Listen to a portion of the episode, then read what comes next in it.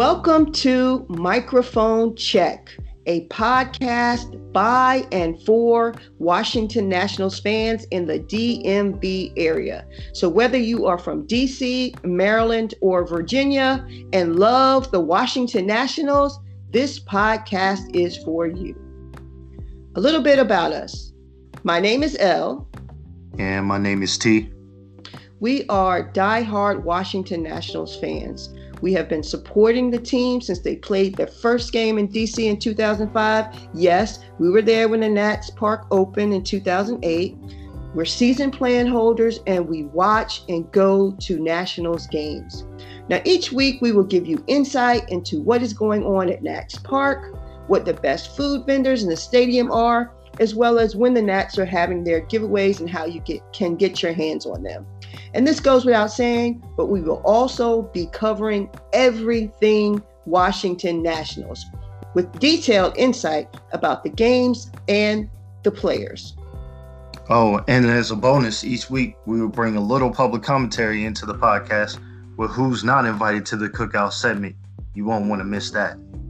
So, Nats fans, lean back, buckle up. It's time for the Microphone Check DMV, a podcast for Washington Nationals fans.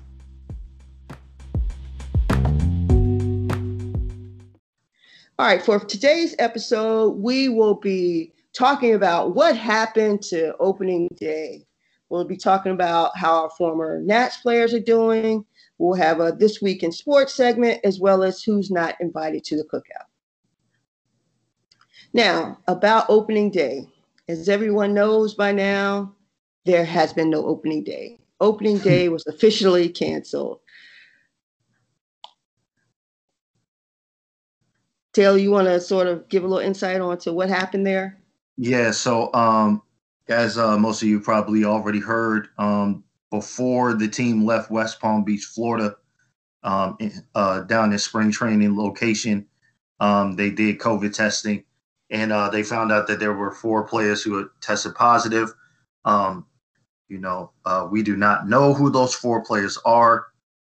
Um, and I believe there are five players that are in uh, COVID protocol. So, meaning there are five players that um, were in close contact with the four players that have tested positive, plus one staffer that is currently in quarantine right now. So, we're talking a total of nine players and one staffer um, that are currently quarantined. Obviously, our prayers go out to those players and that staffer that they are um, healthy and well and get through this uh, COVID period.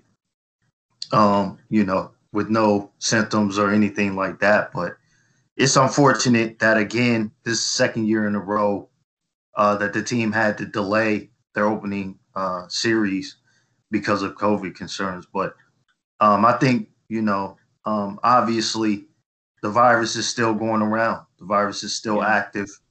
Yeah. And um, you know, it's one of those things where, you know, we, uh, you know, this is just a reminder to stay vigilant, still wear your mask, and, and still distance. What do you, what do you think? Oh, yeah, I mean, basically, uh, what it ultimately means is not only did we miss our uh, opening day at Nats Park, but we also it's now been confirmed that we won't have an opening series with the yep. Mets.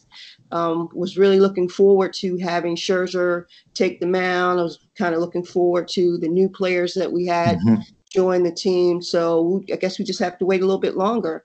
Um, it's yeah. un- unclear now, like when they do ultimately take the field, mm-hmm. uh, what the team will look like, because you have mm-hmm. to presume that the nine players ultimately who are impacted by uh, the this, this COVID quarantine uh, won't be available when we return, when they return to the field, which presumably, based on what Mike Rizzo shared in his press conference, would be likely Monday against the mm-hmm. Braves. Mm-hmm. Mm-hmm. So uh, we're looking uh, at a scenario where, yeah, we may get to take the field on Monday at home against the Braves, but uh, with not what we won't have our top players on the field. Right, right, and I I, I wonder you know, obviously, um, you know, who the four players are.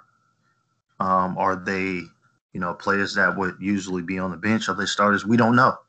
Right. We don't know the five others that are in quarantine. We don't know, but I think the biggest thing is, um, is it okay or is it a situation where, in a sense, this is what it sounded like to me, was that um, from Mike Rizzo's press conference is that uh, MLB may be pushing them to play on Monday, um, no matter what, and they are telling them that however many minor league players you need to bring up to field a team, you need to do that.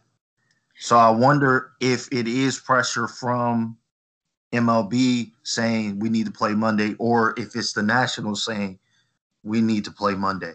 How do how do you what are you think, thinking about that? I think ultimately it is the MLB. I think that mm-hmm. what they're doing is they're saying a competitive imbalance. You don't want your opening series to be against a bunch of back. Right. So already it's a competitive imbalance issue. You don't want the Mets to automatically start off with three wins because they're playing, you know, our Fredericksburg team essentially.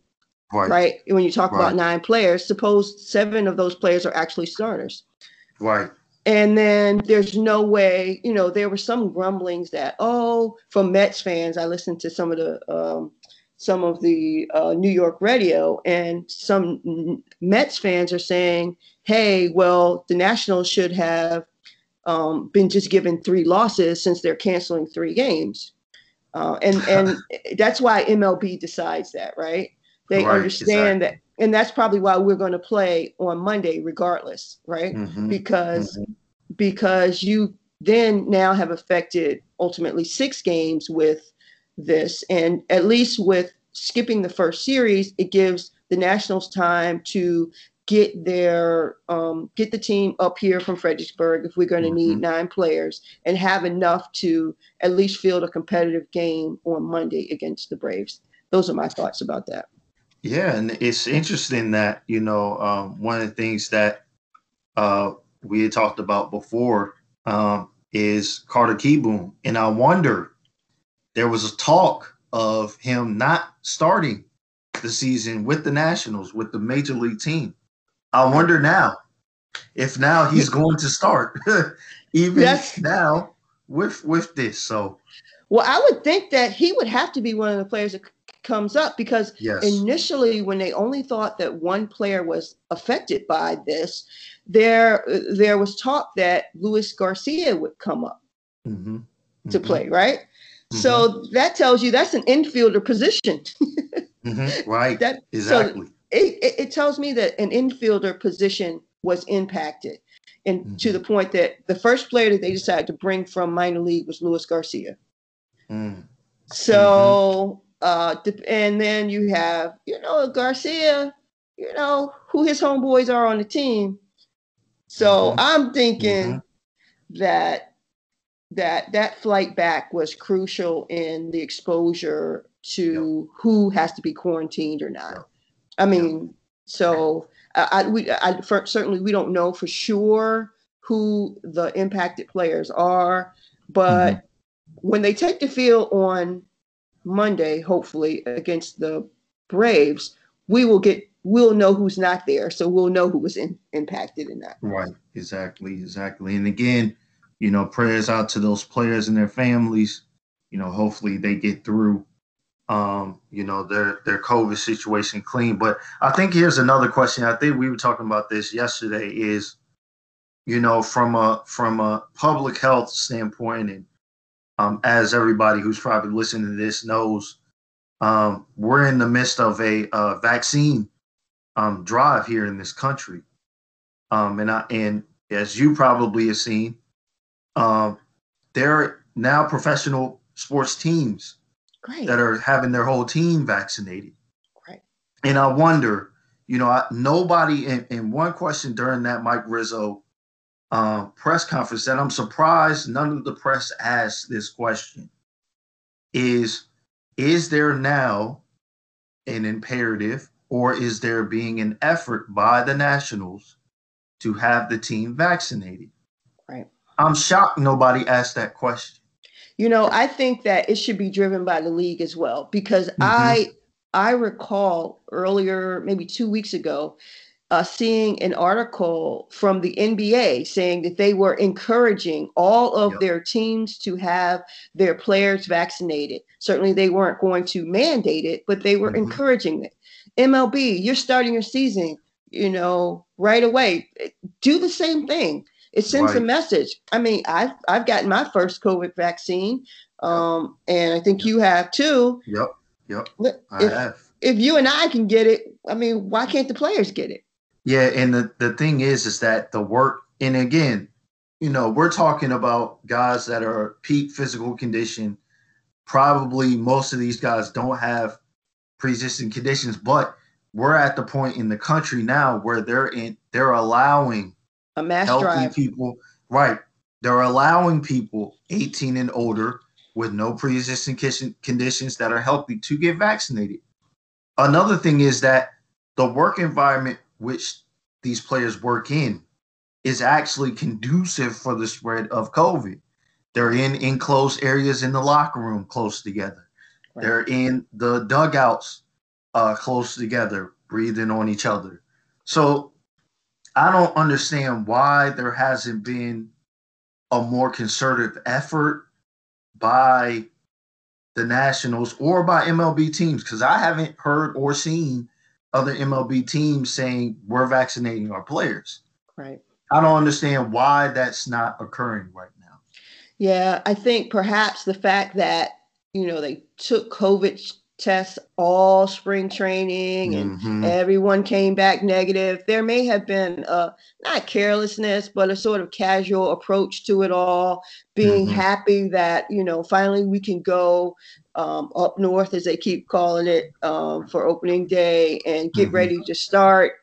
And perhaps, uh, you know, they haven't said where the COVID um, came from per se, right. but but perhaps there was a, a, a laxness about it all. And as, as we know, this particular um, virus is not something that you can ever sort of take lightly. Yes, exactly, exactly. But um, yeah, uh, you know, with that, um, you know, how how I guess the next segment we can go to is how some former Nats are doing uh right now. With obviously, you know, we've had what two days since opening day. So um. I wonder how some of these former Nats are doing out there. Yeah, well, I was really, really happy and excited to hear that a Michael A. Taylor gets an mm-hmm. opportunity mm-hmm. to start with the Kansas City Royals. So Absolutely. happy for him. Uh, Absolutely. You know, he's always been a stand-up guy, a great player a true national player. And for him to get an opportunity to start at the Kansas City Royals, I'll always root for him. And Absolutely. wouldn't you know it, and on opening day, our man went three for five, had a home run, three RBIs, and two crucial outfield assists with the game on the line. I mean, mm. that was just awesome. Yes, um, yes, absolutely. And, and again, shout out to Michael A. Taylor. Um, big fan of yours um, sometimes it takes a change of scenery to yeah. to to really, you know, not only bring your game to full fruition, but you know, to give you that confidence. I know it was tough on Michael A. Um, to kind of be in the rotation, not really being consistently in, you know, a starter. Now having a team that believes, you know, you can be a starter and be consistent. This is the product of that, you know. Yeah, so. for sure. And I'm just excited to see him doing well and uh, best of luck to him. Absolutely. And then Asdrubal Cabrera, I mean, we didn't have mm-hmm. him long, but um, he was a big contributor to mm-hmm. our team. Now he's with the Diamondbacks, and he had a big sort of game, the opening series, opening game as well. He went two for five. He also had a home run and three RBIs. I'm like, man, where's that bat last year? yeah, and it seems you know, I think Struble was was with the Nationals two times, I believe. Uh, yeah, I think two separate time, times. Yes, two separate times, I believe. Um, the first time was around, again, I'm just going off the top of my head, around 2016, 2017. He came in around the, the trade um, deadline, and then he resigned, um, I believe, back in 2018. So he's been with the Nationals two times. Um, but again, you know, we always uh, congratulate and celebrate former Nats that are doing well. So shout out to Asdrubal Cabrera for doing well with the Nat for for the Diamondbacks. Excuse me. Right. And then last but not least, you know, our fan favorite, uh, yes. Sean Doolittle. He's now with the Cincinnati Reds. I'll, I guess, have to root for the Reds whenever they're not playing the Nationals. he got an inning of pitching. He allowed no runs, and he got those two strikeouts, like one, two, um, mm-hmm. to, to end the inning. So Sean Doolittle is doing well. It's good to see that um, he's pitching well. Looks like he's healthy. I think you know, the only reason that we didn't resign him is because I think the Nationals understood that he had some health issues and they were unwilling to sign him at mm. at the rate that him and his agent felt like he deserved. So mm. I don't I don't I don't um, begrudge him for getting paid because he was a free agent, mm-hmm. um, and certainly wish him well. Absolutely, and I, I wonder. Um, I'm not sure what injuries he was dealing with last year. Was it a? Um, I feel like it was a lower body injury of some sort that was affecting him last year. That's kind of why he was in and well, he opted out um, last year, but the year before that, he was dealing with some issues too, um, yep. with lower body issues. So but again, you know, the things that Sean Little does um, when he's healthy, not only on the field, but you know, a person off the field who does the right thing, you know, is is not shy about, you know, speaking up for the right thing.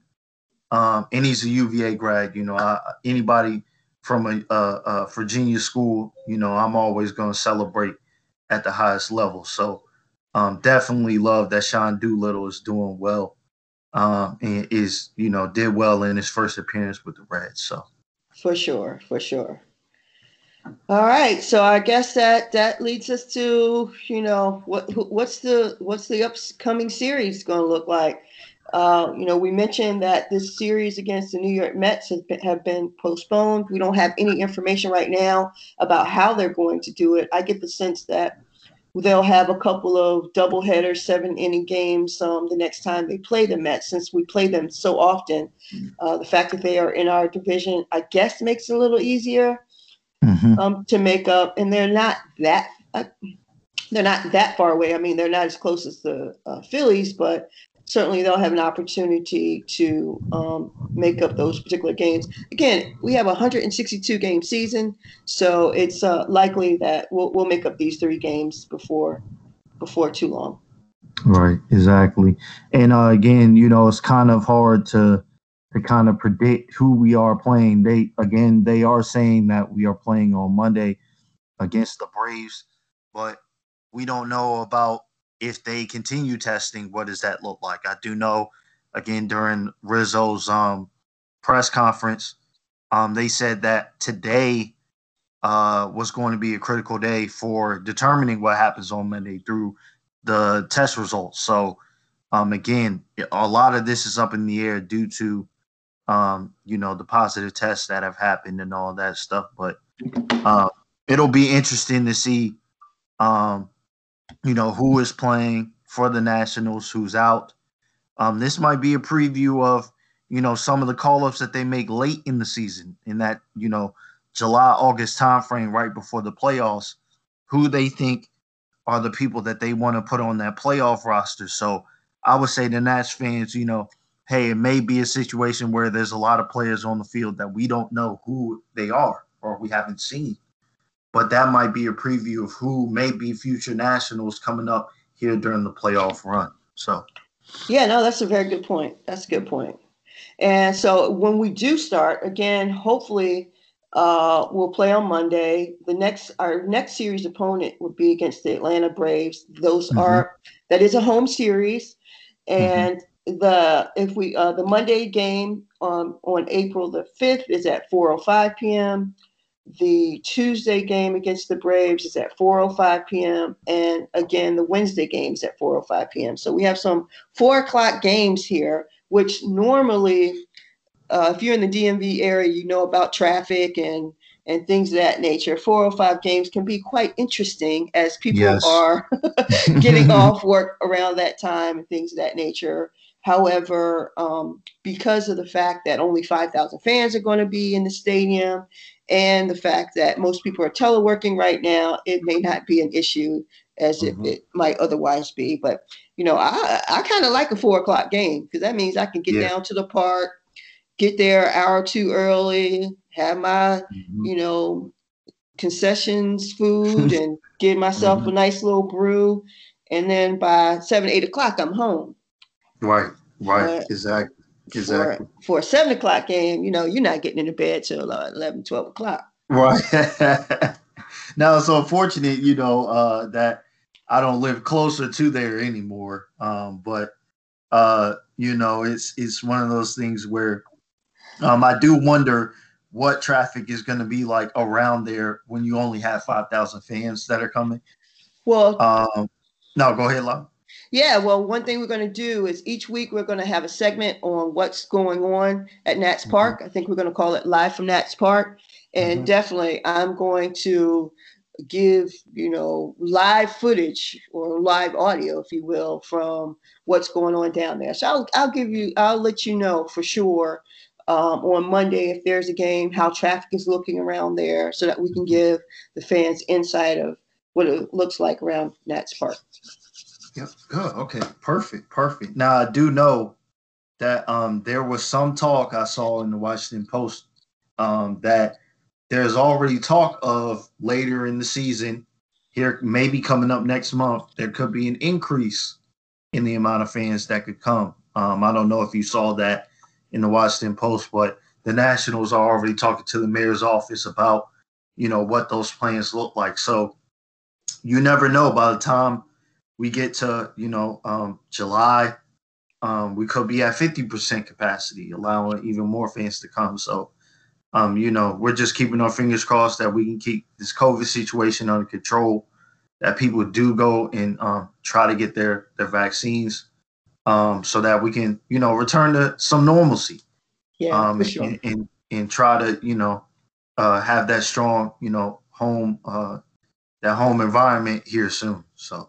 For sure. You know, had we had had the Nats not had this particular outbreak of COVID, I would have sort of anticipated that we would have at least I, I, thought that the mayor was leaning toward even in May increasing the mm-hmm. attendance at Nats Park you know, I my thought is that since again in DC, everyone is eligible for a vaccine mm-hmm. uh, starting May 1st. Like you're 18 years old or older, you can get a vaccine. So my thoughts are they're they're going to allow it. And my understanding is they're mm-hmm. giving Johnson and Johnson's too. So it's not just right. the Pfizer and Moderna. So uh, right. Right. however, again, we'll, we'll just have to wait and see what happens. But nonetheless, uh, it's a 162 day season. Come on, people. We can we can hold off a month or two more.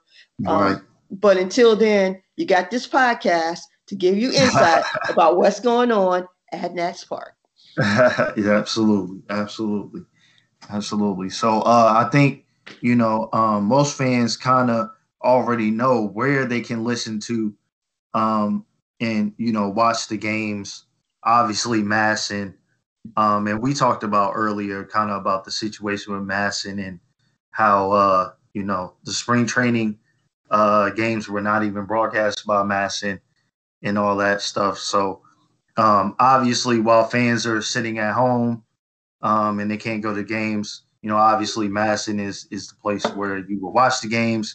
And then if you're local, uh, I believe 950 is where people would watch, listen to it on the radio.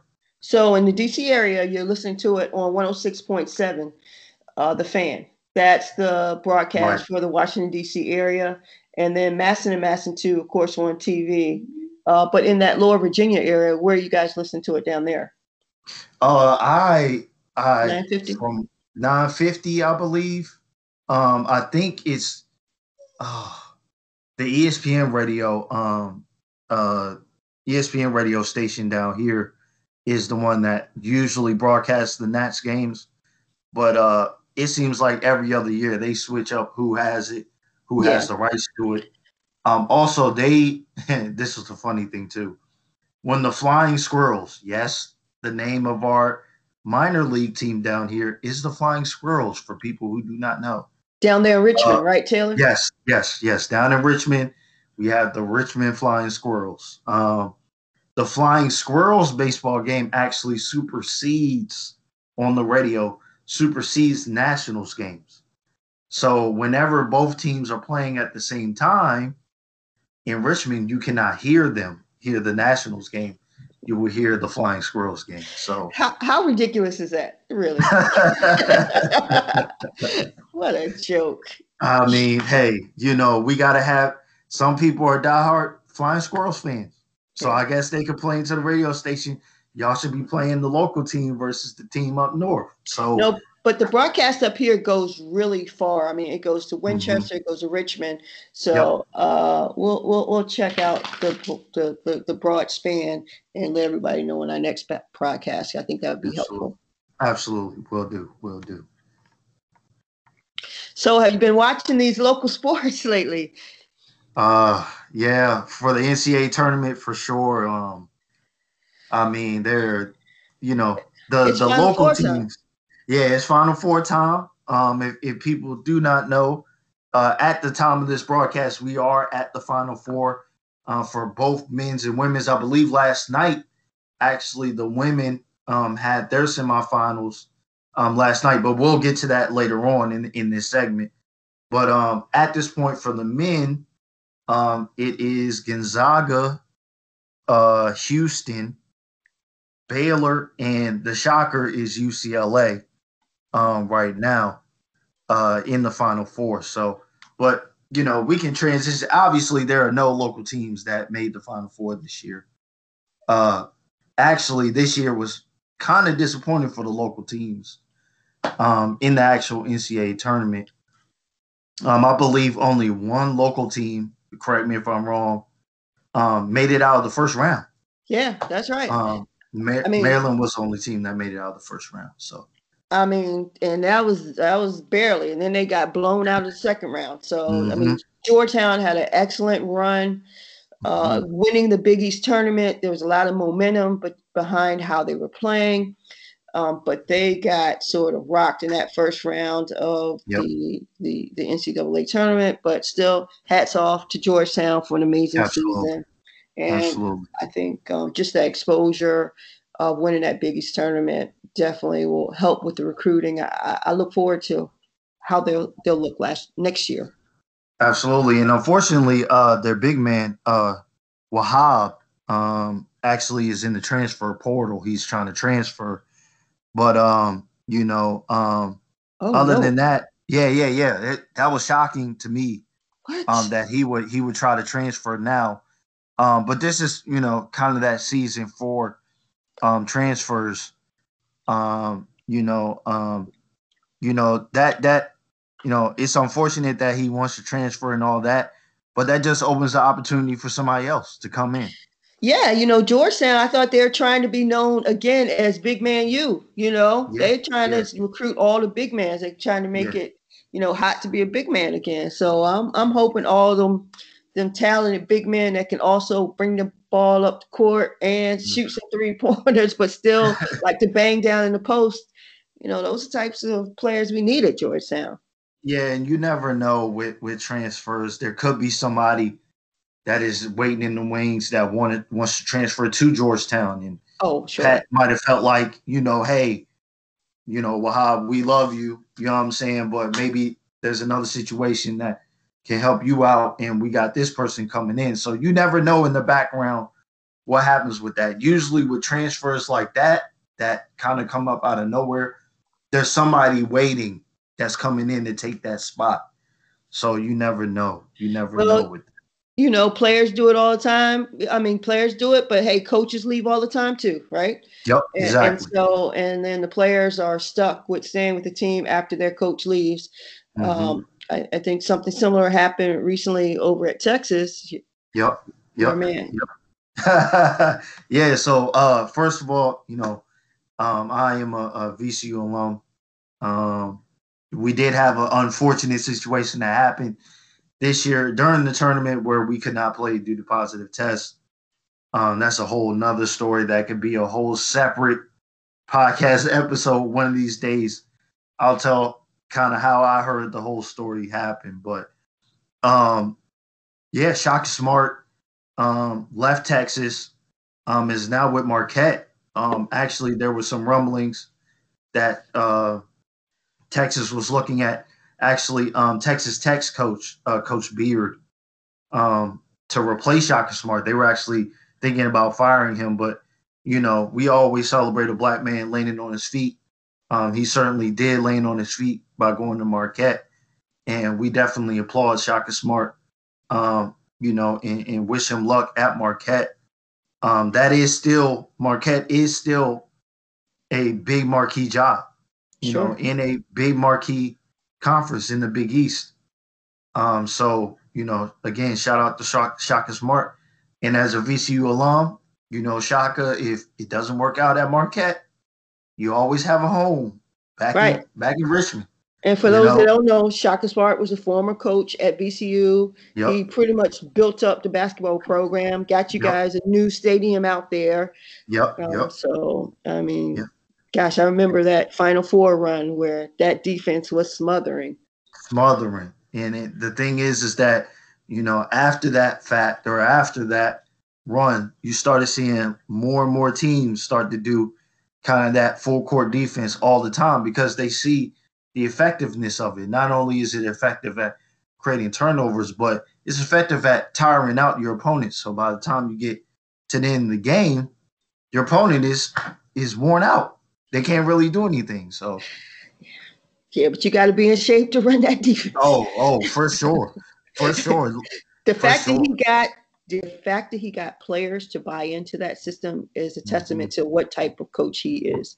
Um, Absolutely. Um, my sense, though, that at the, at Texas, he had he was unable to run that type to really run and recruit players the way that he really um, mm-hmm. would have liked to have done there. So best of luck mm-hmm. to him um, at Absolutely. Marquette.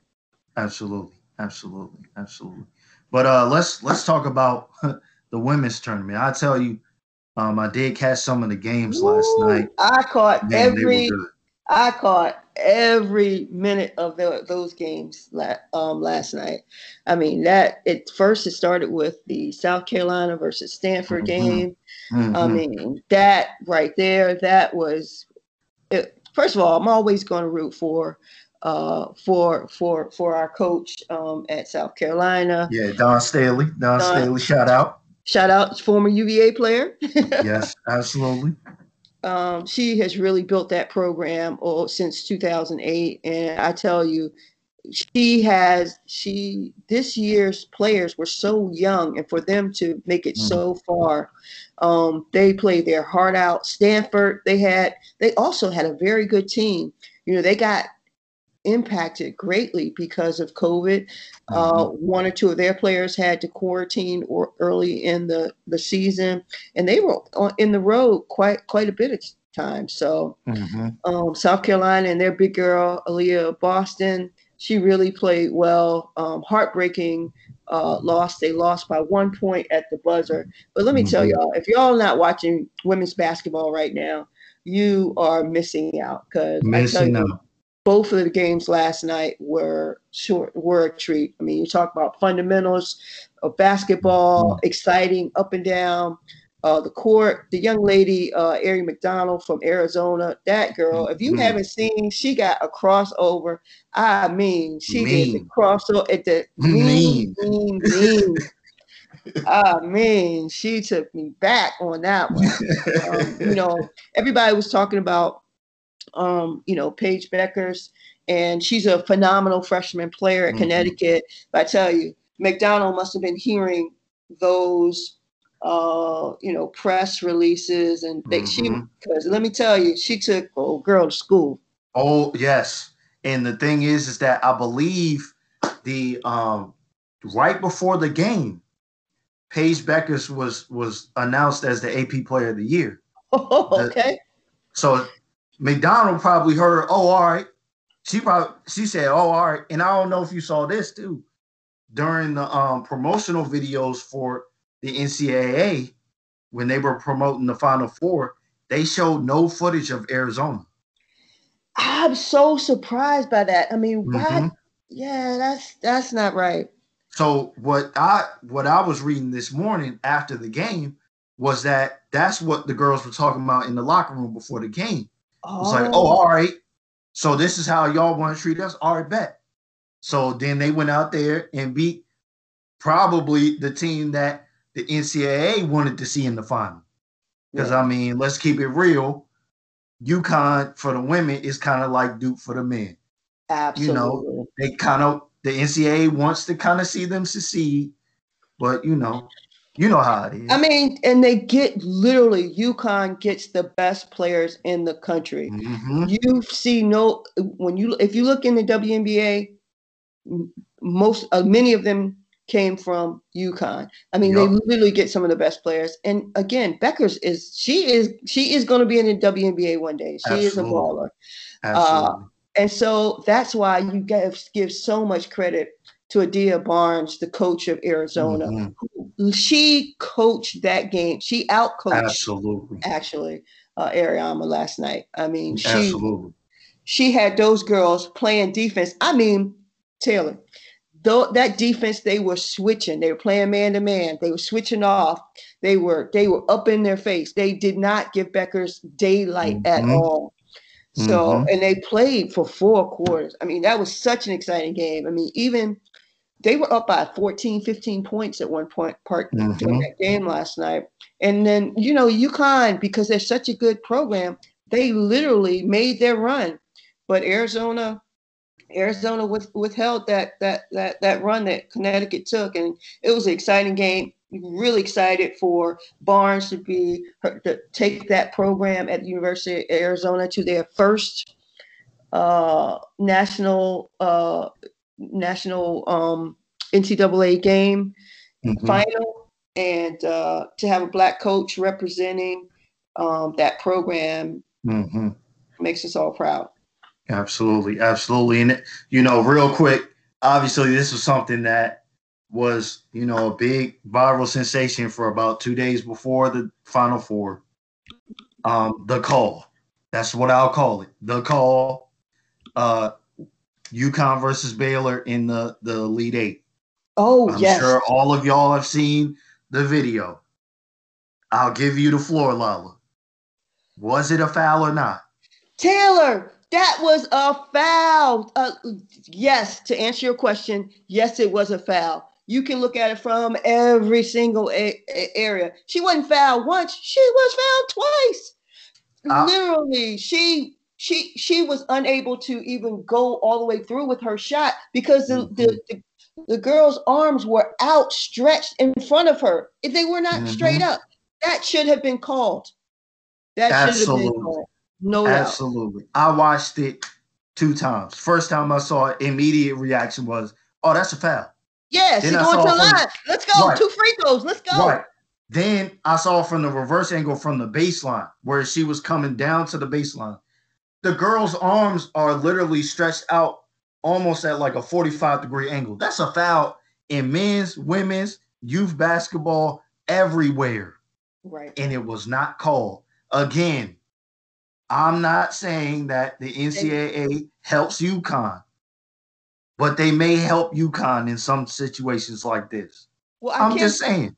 I can't say this. Literally, that whole that whole game, they were holding the whistle. The the, the referees. I mean, Yeah, they true. were they were pounding. I mean, that first True. of all, that probably could have been a finals game. That was such a Mhm. good game.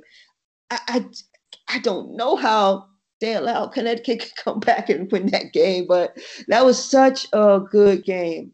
Um, Baylor Yeah. should have won the game, but again, um, you know that non-call definitely impacted the game. So Absolutely, absolutely. And um, I think you know the next thing we want to say is shout out to to Brenda Frese. Uh, she was named uh, coach of uh, Maryland's women's basketball team. Was named uh, coach of the year.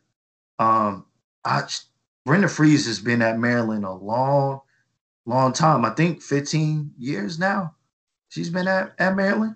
yeah, she has. It's been over 15 years. It's yeah. And I think this is her not this isn't her first coach of the year award, is it? No, she's like- won. Yeah, I feel like she's won it multiple times before, but you know, again, um, shout out to Brenda Frese. I do have a Brenda Frese story that I would like to share quickly, actually. Please, please do. Um, if y'all don't know or don't remember, uh, Kristi Toliver, who used to play for University of Maryland, uh, made the game-winning shot in the 2006, I believe, uh, Final Four uh, Maryland. Actually, went to my high school, um, and we actually grew up together. Um, and actually, uh, when she was being recruited during her junior year, uh, during the spring, uh, so around the March timeframe, uh, the schools would actually come to Harrisonburg High School um, and meet with her and all that stuff. During that time, they also would like to see her play as well on the court. Obviously, because Kristi Toliver is better than all of the women probably in the area of the Shenandoah Valley, they recruited players from the JV and varsity high school team at Harrisonburg Men's to come team? out, the men's team to come out and do basically an open gym showcase for these coaches. One of the coaches that came through the door was Brenda Frese. Obviously, when you know at the start of any open gym, you start picking teams. When this happened, when Brenda Frese was there, of course I get on the opposite team of Kristi. I'm like, okay, cool, fine. Next thing I know, my cousin Courtney says, Taylor, you got Kristi. oh, I'm looking no. at him like, what? so Brenda Frese is in the building seeing me getting cooked up by Kristi Toliver. That's a good story. So shout out to Brenda Frese. I mean, you saw the full potential of Kristi Toliver that day. yes, sir. Because I mean, I think she probably dropped at least 30 in an open gym. That's almost impossible, but she did. So shout out to Brenda Frese, shout out to, to Kristi Toliver. Yeah, that's a good story. Thanks, Taylor. Uh, so I think the next thing, um, and you have mentioned that there are two black coaches in the in the women's final four. We are always for um, that that um, you know celebrating that. Um, but I think the next thing we want to talk about is kind of something that came up um, during the men's tournament. And I don't know, I don't know if you saw the players that said not NCAA's property. Yep. You saw the players with those shirts, but it goes to the wider question of, you know, uh, players being able to to make money off of their name, their image, and their likeness. Um, and it's it's it's I think you know both of us can agree it's deeper than that. It, it's more of you know how much how much uh, rights do players have to basically make money for you know their families. Um, as as many of you know, a lot of NCAA players that are in the money the money making um, sports, college football, um, men's college basketball, um, are black men, um, and it, sometimes they come from disadvantaged um, situations. And it seems funny to me that, um, you know, the NCAA for so long has tried to suppress the ability of players to make money off of the thing that they were born with, well, their Taylor, name, you know, the image, their likeness. Go ahead, love. Well, here's the thing. I think that we might see some movement now because finally Absolutely. the Supreme Court is finally hearing the question of, about the validity of Mhm. amateurism as part of the NCAA's current business model, right? Mhm. And so the reason why I think that we might see some traction here, and clearly the the the, the uh, Supreme Court is acknowledging concerns about uh, uh, about the business model, but at the same Mhm. time, um, you know, being receptive to hearing about the influence about the American tradition. But the reason why I say that we may see some traction on this front is because now you have players who are not not necessarily the basketball and the football players, but you have other athletes who are now Mhm. able to make money through TikTok. Yup, Now you're seeing the yup. the tennis players, the swimmers, the, Mhm. all these other players who are now. Listen, if you are, uh, what is it? Are they um, Generation Z, Mhm. whatever? Anyway, if you're under 18 years old, you have grown up on TikTok and all of that. Mhm. But there is money behind having followers and things of that nature. Absolutely. And so Absolutely. now you're seeing these players question why, as a NCAA student athlete, can't mm-hmm. they make money off of something that they are producing? So I think right. it's excellent that this is going to be discussed that, that the Supreme Court is hearing this question now. Because now you can't just say, oh, it's the business model of the NCAA. Well, honestly, in my opinion, that business model looks awful familiar. It looks Absolutely. familiar about how many of our ancestors built this country. Absolutely. Did not, and did not get paid, but they were given a place to live and food mm-hmm. to eat.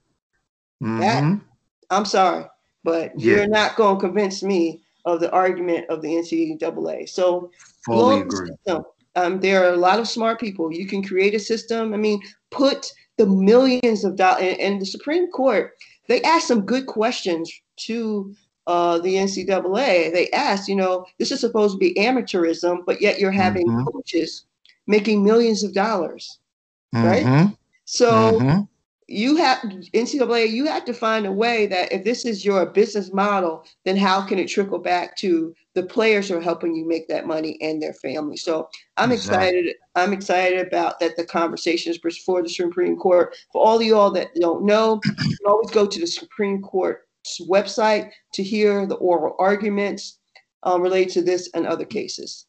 Yes, absolutely. And um, out of that, actually, um, one thing that I don't, I don't um, I think you you probably saw this. Um, actually, Isaiah Livers and two other players, um, NCAA players. Isaiah Liver plays for University of Michigan. Um, actually met with the president um, uh, of the NCAA and asked for a waiver for the the 2021-2022 season um, that will allow players while the Supreme Court is deciding uh, on the question of name, image, and likeness, having a waiver to allow players to immediately start being compensated for the name, image, and likeness. I want to shout out those three young gentlemen yes. for having the ability and the nerve to go and speak directly to power right. and say, this is what needs to happen. Absolutely. And I shout out those young men and especially Isaiah Livers because it's ironic now, just think about this: is that Isaiah Livers is coached by um, Juwan Howard, and I don't know if you remember this, Lala, but I believe it was the second run that they had to the into the um, Final Four. During the Final Four, they came out and they wore just black shirts with no Nike logo, nothing on it, in protest of them not being able to be paid for the name, image, and likeness all the way back in 1991. They did that. Yeah. So it's almost coming back full circle that you have a player from Michigan coached by Juwan Howard now comes full circle and now he's fighting the same fight that he fought. So, yeah, I, I think it's quite interesting that one of the biggest arguments of the NCAA is that they claim that the unpaid status of college athletes is a key part of the appeal to the consumers. Get the, like, what kind of argument is that? That's nobody cares. Like, nobody, nobody. The consumers, the ah, consumers just, won't watch if the players are paid. Are you kidding me? No, Man. they don't. The The consumer wants to see good quality play. That's what they want to see. They don't care if a kid is getting paid off of him selling t-shirts or him selling his name and his image on Instagram. They don't care. Right. Now, if there are consumers that care about that, then I have more questions about that consumer than I do the system or the new system that will be there. If it's you are somebody, nod. it's a wink and nod to the old. Yes, yes, yes. Yes, it is a wink and a nod to the old boy network.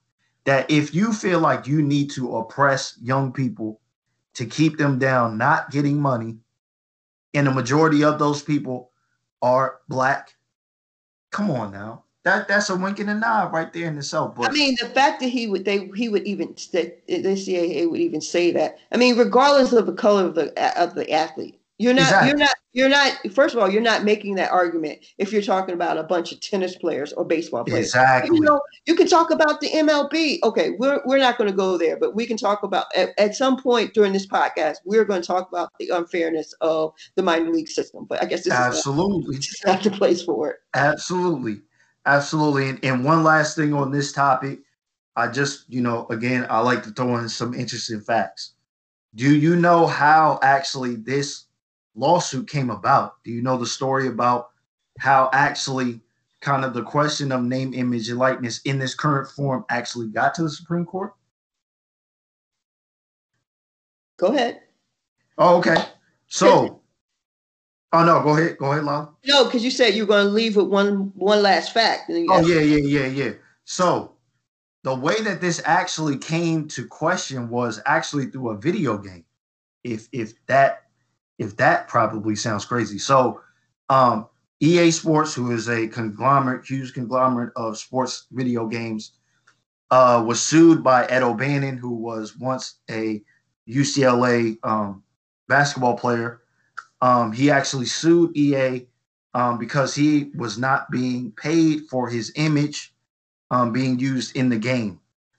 That actually, um, that actual court decision, uh, well, EA lost the court decision. They kept um, actually uh, appealing it. Mhm. So then that lawsuit actually got wrapped into this current lawsuit that's with the NCAA or that's at the Supreme Court.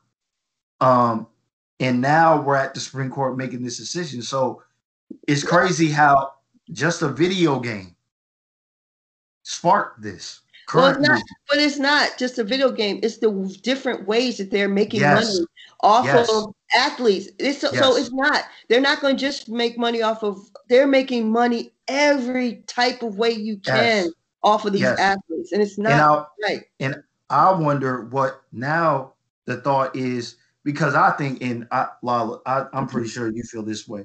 I think the Supreme Court is going to say uh, NCAA players need to be compensated for the name, image, and likeness, or allow them to be uh, make money for the name, image, and likeness. I believe that's probably where this is going to go.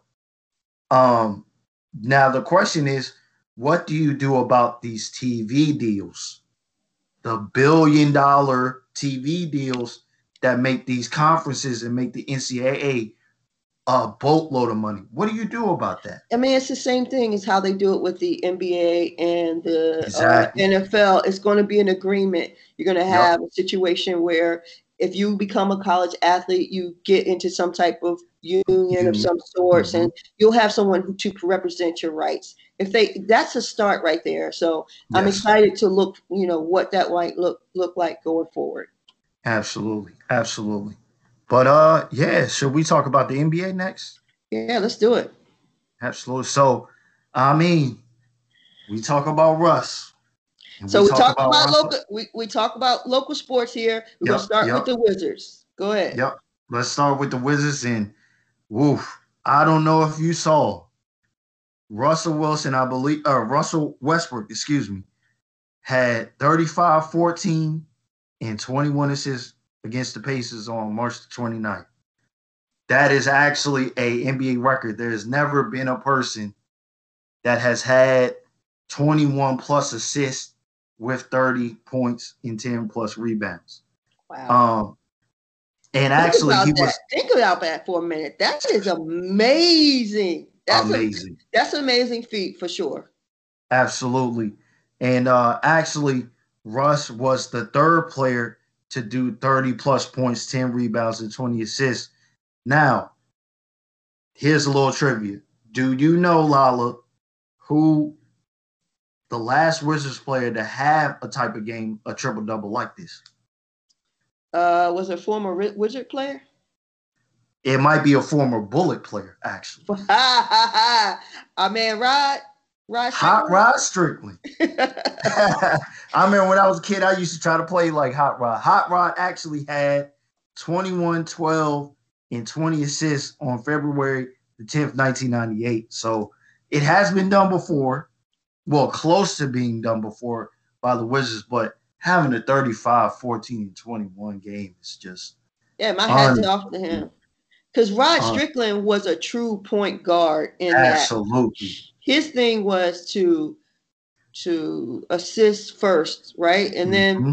as the NBA has evolved, you have more scoring types of guards like and and slashers like like Westbrook. Mm-hmm. Um, but still, I mean, you have to literally applaud this man.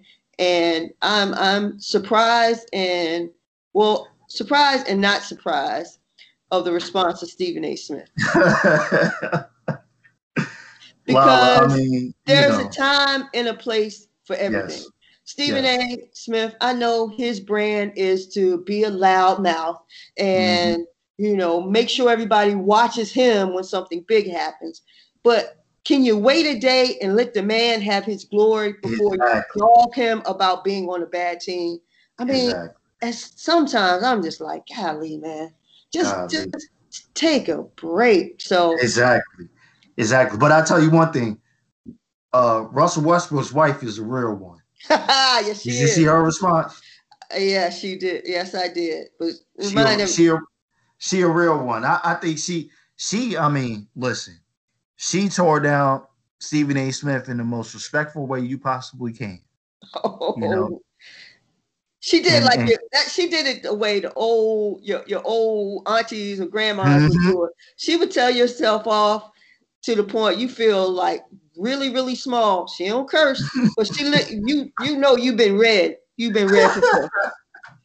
Uh, it's read. always it's one of those where they say God bless at the end. You know. right, right. God bless you, baby. Right. Get on out of here with that mess. But you know, again, you know, even with all that Stephen A. Smith said, you know, congratulations to, to Russell Westbrook. The Wizards are struggling. You know, I think they're in the 10th seed still. But, you know, it takes these type of efforts for the Wizards to even win.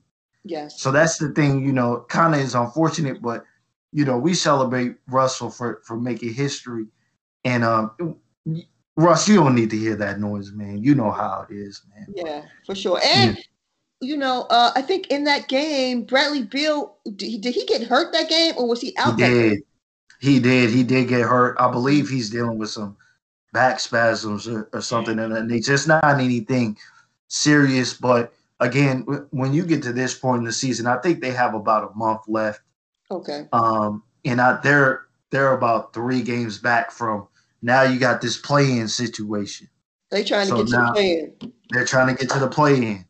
So you're three games back of the play-in. I mean, goodness gracious. Like, I, I don't know if I don't know, you know, in, in going a little bit into the Wizards situation. I'm not sure what they're doing from a uh, franchise building standpoint.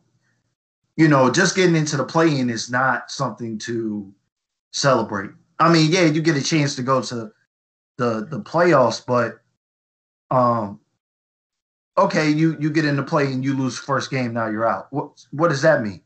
Right. You know, um you why are you not in again, I don't like tanking, but in the NBA, in order to get good, sometimes you have to tank. Right. To get better draft picks. So uh, Sixers. Sixers, exactly. Look at where the Sixers are. They're the best team in the East now. Well, right. close to the best team in the East now. They did it by tanking. Right. So I don't understand why the Wizards are playing this game of, oh, we're going to trade some young players to get some more young players back just to stay above water. Like, lose so that you can go get some of this good young talent that's coming out of college and build the team up. For sure. So, you know, I don't you know, we we have a whole situation where we need to basically clean most of the front office out anyway. Yeah. We need to get rid of the coach. Yeah. I mean, I like Tommy Sheppard, but he probably needs somebody above him so sure. that they can, you know, so it's a whole situation with Wizards. But what's new with them? This is almost every year now. So yeah. I can't wait until one day on this podcast, even though this is a Nats podcast, we'll talk about uh, the Wizards, you know, having a good team. Uh, obviously, we're going to have to have this podcast for a very long time for that. A very long time. but, but I'm encouraged. Yes, me too. So, uh, who you got in the NBA? Actually, Um, again, we're we're about a month away from the start of the playoffs. As crazy as that sounds. Um, so who who you have? I mean, Taylor, I'll be honest with you. I have gone back and forth about who I think will be in the finals versus who will win for the last several weeks. Like two or three weeks ago, I was riding hard with the Brooklyn Nets. Mm-hmm. I mean, and then they picked up what Lamarcus Aldridge and Blake Griffin. Mm. I was like, wait, wait, hold up now, wait, uh, wait, wait a minute, hold on. But then I realized that they need they need them because of all the injuries that's mm-hmm. going on with the with the Nets right now. Mm-hmm. Um, Mhm. Milwaukee's playing well. Um, did they pick up someone during the draft period? I don't think so. I don't. I don't think so. They seem to be. They still seem to be playing well. Um, but Mhm. you can never count the Lakers out because I tell you what, LeBron James saying you're gonna have to come through me no matter what. Um, but I, I fear that the injuries that that team is taking, um, Yeah. they may not be able to overcome it. Now, Andre Drummond uh, Hmm. going to the team, um, that certainly should help. But I, I'm hoping that LeBron can get um, healthy soon. Yes, and actually. I, actually, Andre just got hurt. Um, the first game he was out there with the Lakers, Oh man, hurt, his, hurt his toe. I know. So I mean, I know LeBron. Like, come on, man. I know. I think for me, honestly, um, I agree with you. The Nets, if they can stay healthy, are my favorite. Philly is looking good though. Yeah, the Sixers for sure. They, they, they, they gonna have something to say about the East. Absolutely.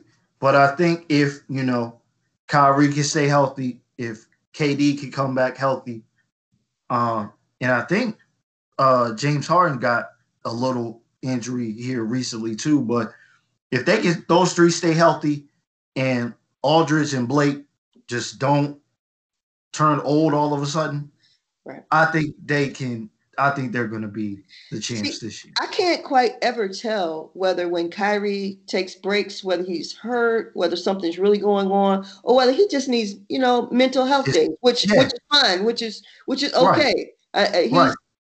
And, and I'm okay with that. Um, Absolutely. So, and then Harden, you know, he's playing himself back in shape. Because I tell you what, when Mhm. he, he started the season in Houston, oh Lord. that boy was blown up. Oh Lord. That man I was mean- sick. Hey, Lala. Now we we are Wizards fans. Now we we kind of know about that because John Wall used to do that. yes, he would.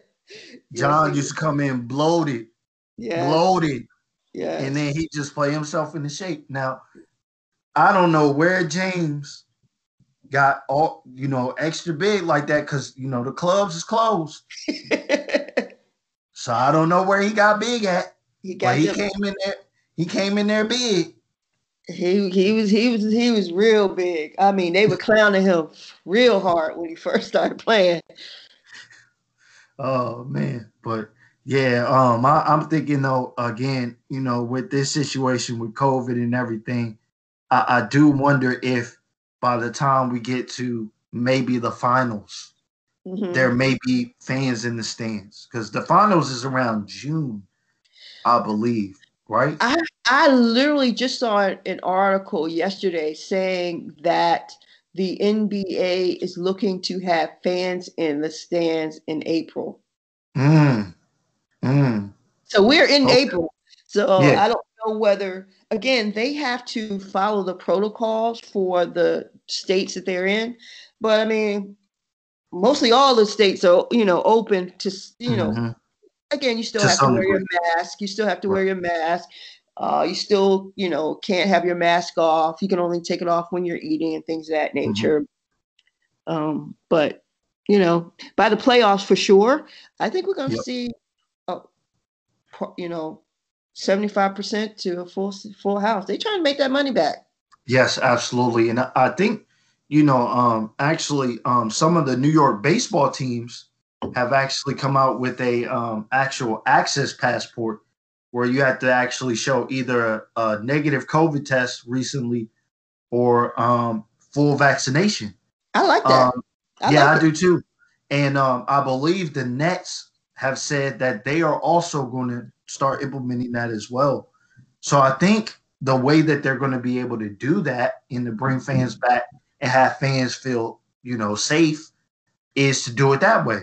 Do Right. having a passport, access passport, you know, showing that you're fully vaccinated and you know everything like that. So, you know, hey, you know, we can we can use a way for people to feel comfortable because I don't know about you, but you know, even if we're on the path, both of us have gotten a shot and we're Yeah. on the path of, of being fully vaccinated by May 1st. For sure. Um, I don't know about you, but I still will have some hesitancy about large indoor events like basketball and having that passport kind of eases me a little bit. How do you feel about it? Oh, for sure. I mean, trust me, if we had a team, if the Wizards were actually a playoff team and we were go you had the opportunity to go to a Wizards playoff game Mm. and see our team play against, you know, a good opponent Mhm. a- and, I've been vac- vaccinated, uh, Mhm. yes, I would definitely uh, want to go into the stadium. Again, they're not going to have it so that you can,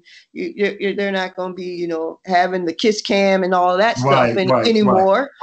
right. Um, but I think that the leagues, the different leagues across the, the country are understanding that you have to have thought leaders in your organization thinking Mhm. about ways that you can keep your fans safe, but also continue to, you know, bring in revenue. I think for so long, these owners just thought about the bottom line and just not coming up with action plans on how to get to where they want to be. So I'm, I'm excited about that. I think the NBA, out of all the leagues, they are, they have led the way as far as Mhm. um, how to approach this COVID. I mean, they were the first league to have a bubble and to have a full season. They were the first league to have a full season. Really Mm-hmm. had very little players impacted by COVID. So hats off to the NBA.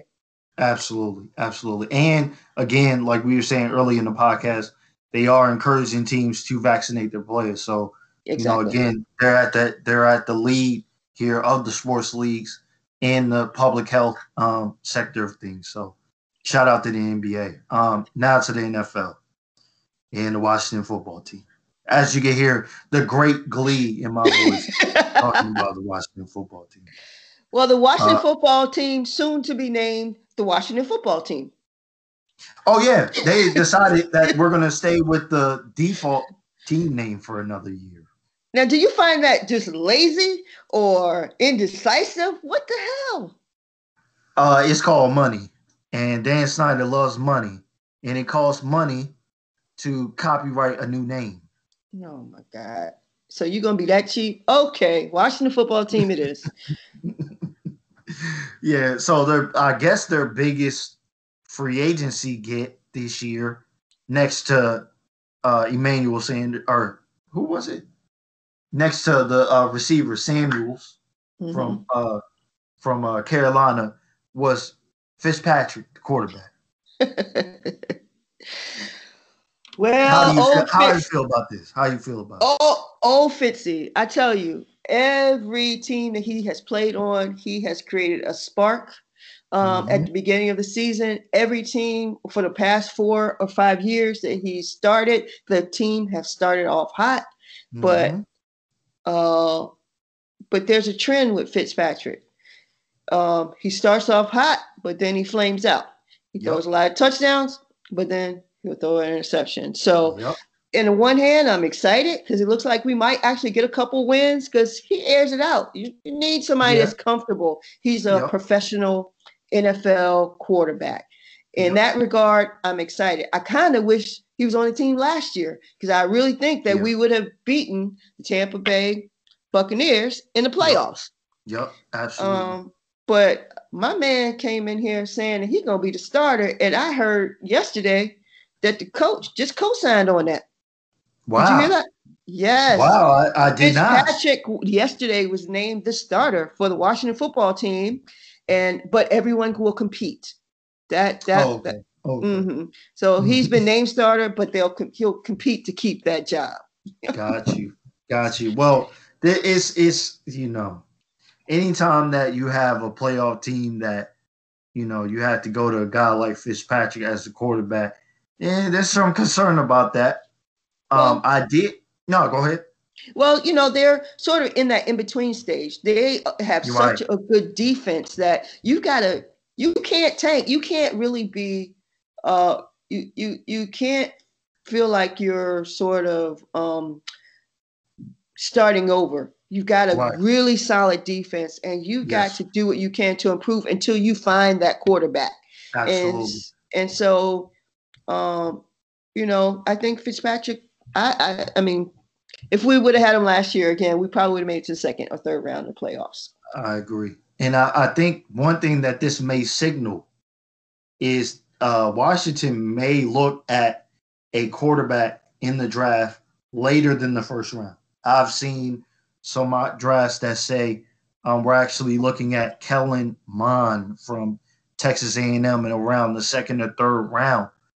Um, that the Fitzpatrick pick feels like to me how they did with Miami last year. You get in Fitzpatrick, you have him start games so that the young guy behind him can learn, and then you bridge the young guy in and bench Fitzpatrick. That's what it feels like to me. How, But- how do you feel about it? Well, I think it's I think it's possible, but then you're going to have what five quarterbacks on the team. So now you have Ryan Fitzpatrick as the number Mhm. one quarterback. Mhm. You just signed Taylor Heinicke to Mhm. a two-year, pretty decent contract. Kyle Allen has like a two or three-year contract, Mhm. right? Mhm. And I heard someone say that Danny Warfel might be coming back to the team. oh, Lala. I swear, I swear to you, I thought he was. I, I tell you, Wow. So we're gonna have five quarterbacks in camp, I guess. I guess. But I don't know. when I tell all you, I'm like, how did he sneak in? How did he sneak in there? Ah. So I guess with Alex Smith gone, I mean the fact that they dragged out Alex Smith, God bless, God bless him. But I'm glad they didn't bring him back. Honestly, Me too. I, I was scared for him. Right. I was scared for him, especially. I don't know if you remember this, but the first game he came back was against the Rams, and he had a drop back where it was one of those drop backs where you take like two steps back on the drop back, and the defensive tackle was immediately in your face because we don't have a line. Mhm. Uh, it was uh, what's his name? The defensive tackle for the uh for the Rams. Um, oh, Donald. yeah, Aaron Donald jumped on his back. Now, this is a man that broke his leg in half like two years ago. Wow. I was so scared when I saw that. Wow. I was like, yo, I every time he got hit, I held my breath. Yeah, that's scary. Yeah, me too. Every time. So And then the fact that he could, and that fact that he couldn't play the last two games tells you he he mm-hmm. was never healthy. yes, yep. He was still trying to, he was still battling through that. He was actually having calf issues. So it was probably around, you know, him putting pressure on that leg that he broke Yeah, because he was having issues with the calf. So yeah. Um, but on another note, um, Daniel Snyder is about to be almost, I believe, the full owner of the Washington football team. Um, Daniel Snyder is, uh, if you haven't seen, um, Daniel Snyder has been in a back and forth battle with minority share owners of the team um, about the around the name, around his actions uh, with uh, cheerleaders um, and things of that nature. A lot of those minority share owners didn't want to be associated with Daniel Snyder after all those revelations. Um, Daniel Snyder at first wanted to uh, legally fight to keep those minority share owners on. They didn't. He didn't want to allow the share owners to sell their shares to somebody else. So recently, there was a, a legal decision that will allow Daniel Snyder to actually buy those shares to become basically the full principal owner of the Washington football team. How do you feel about that, Mom? I mean, like many fans, you know, we wish that that things at, at, at we wish that Daniel Snyder would sell the team and let someone who really, really Absolutely. Um, is passionate about football, knows how to run an organization, would buy it. But the reality is, to all the Washington football team fans, is that Daniel Snyder is the the, the owner, and he's going to be the owner, and that this team is going to be in his family for generations yep. to come. Yep. So I think that this buyout shows that. And mm-hmm. just just to let you know, this could not have happened without the uh, NFL owners yep. uh, agreeing yep. to it. It's the, that yep. talking about an old boys network. The NFL is just that because Absolutely. this should not have been permitted to happen, but they are a close organization, um, close group of you know group of uh, individual owners, and they stand behind each other. And Daniel Snyder has been the owner for over 20 years, and they got his back, so it looks like he's here to stay. Yeah, and the funny thing about it is, is that Daniel Snyder is actually under uh, NFL investigation for um, sexual harassment and sexual assault of cheerleaders at the team. And and during that time, the owners, even with the investigation that the NFL is having, felt okay to allow this to happen. That well, that that until they something. come out, they must have said, Danny, is there any photos? Any exactly. photos? No photos? Okay, we got you back, Danny. Because mm-hmm. trust me, they did their there's been an internal investigation with the NFL and it's not that they wanted to see exactly whether something was wrong. They were trying to see what exposure the other owners might have and what yep. impact it would have to the dollar or the bottom line of the Washington football team. They recognize yep. that this this is a the, the, a money train. It's going to keep on going, and so they're not going to do anything to make Daniel Snyder have to sell this team because they think it might affect the bottom line. Absolutely, and I'll tell you one thing the I think part of the reason why the owners are trying to stick with Dan is because they know that the next guy that comes in may be somebody that they don't want in the the the the good old boy network. They can't get that got, automatic vote. That's right. Yep. And it feels like to them, it feels like they don't want a guy in there that they know has more money than them. Mm-hmm. Uh, because if that's a good point. That's a good point. Because if y'all don't know, there has been rumors that Jeff Bezos is has been oh, talking yeah. to Dan Snyder to buy the team. Yeah. Because uh, if again, if y'all don't know, Jeff Bezos actually lives part time in the Washington area. He actually lives in Washington D.C. Amazon has a headquarters in the D.C. area, uh, and he has expressed uh, several times that he wants to purchase an NFL team. At one point, he wanted to buy the Seattle Seahawks. Now, with Dan Snyder, with his backs on his back on the ropes with this situation, has been openly saying he will be willing to buy the Washington football team. So I wonder if there's some jealousy that could be having here that is saving Dan Snyder, that the owners don't want somebody like Jeff Bezos, who got that real money, mm-hmm. who got that real, real money, being in that group because he has a lot of power if he does. Mm-hmm. I agree. I agree. All right.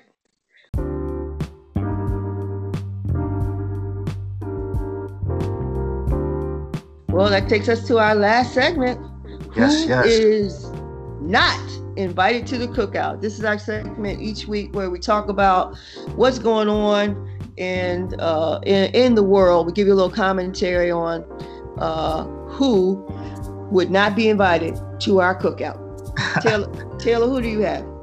Well, so who is not going to be invited to the cookout this week? And I'm sure he's probably to get a second look from the uh, mothers when he comes on his recruiting trips to talk to their sons is Creighton coach Greg McDermott. Uh, I don't know if y'all heard about this story, but on February the 27th, after the emotional loss uh, on the road, Coach McDermott uh, addressed his players and his staff in the locker room. And he said specifically, he said that, guys, we need to stick together. We need both feet in I need everybody to stay on the plantation. This was in the locker room after a game that they lost to a team that is predominantly black. You're saying to them, stay on the plantation. Now, where in the world, Mr. McDermott, Coach McDermott, why did you use the term plantation? Why? These coaches are out of touch. They don't have any sense of history. They don't know their players. And that's why, in my opinion, he felt that it was okay to say that. In his mind, he he didn't even know. He probably didn't know why when when he when he looked up, the players were looking at him side eye. I just how can you not understand that using the term plantation might not be good when 75% of your players are black? Maybe that shouldn't be a term that you use. But you know what? After that, Creighton did lose in the Sweet 16 by a whole lot. Karma. And I'm sure that the Gonzaga players read Coach McDermott's statement before that. So, as as a, a, a fact of that, and as a result of that, Greg McDermott, you will not be invited to the cookout this year. Matter of fact, you will not be invited to the cookout at all at any time in the foreseeable future. Thank you, sir. But we do have a segment, a part of the segment where we do invite somebody to the cookout. So let me do that. Go ahead. Uh, so, who is invited to the cookout is Dr. Chantel Brown from Richmond, Virginia. Dr. Brown is a native of Richmond. Uh, she pursued her studies, her undergraduate studies, and her doctorate in pharmacy degree at HU, Howard University. Um, in April 2019, uh, Dr. Brown opened her own independently owned pharmacy named Hope Pharmacy in the Churchill neighborhood of Richmond, Virginia. Um, if you if you don't know, uh, the Churchill neighborhood is a predominantly Black and Latino neighborhood. Um, it is a lower income area of uh, Richmond um, and has a need for um, you know things like pharmacies, hospitals, and things like that. Um, and Dr. Brown is is providing that in that local area. Um, and not only is she bringing awareness um, and education um, and the actual supply of medication directly to that area, um, but she's also providing um, education and the COVID vaccine to people in that area. Uh, actually, my mother was uh, lucky enough to meet Dr. Brown and was able to get her COVID vaccine at the Hope Pharmacy. Um, so absolutely, um, right. Dr. Brown is is is invited to the cookout and will always be uh, uh, invited to the cookout. Yes, Dr. Brown, just come on through. Just let us know. Do you want sweet tea or lemonade? We'll provide we'll provide both for you. That's right. Absolutely. Well, let me tell you one person that I would also be inviting to the cookout. This week, the leadership at the MLB, Major League Baseball, is Absolutely. getting an invitation to the cookout for Absolutely. moving the All Star game from Atlanta in wake of Georgia passing its restrictive voting laws. I mean, for them to come out and say that Major League Baseball fundamentally supports voting rights for all Americans Mm. and opposes restrictions to the ballot box, kudos to Major League uh, Baseball. You are definitely invited to the cookout. Absolutely. Absolutely. Shout out to the MLB for doing that. And now, you know, especially for their, their fan base, some of the fan base, they probably made them mad by doing that. But you know what? They did the right thing. And I applaud them for doing that. Absolutely.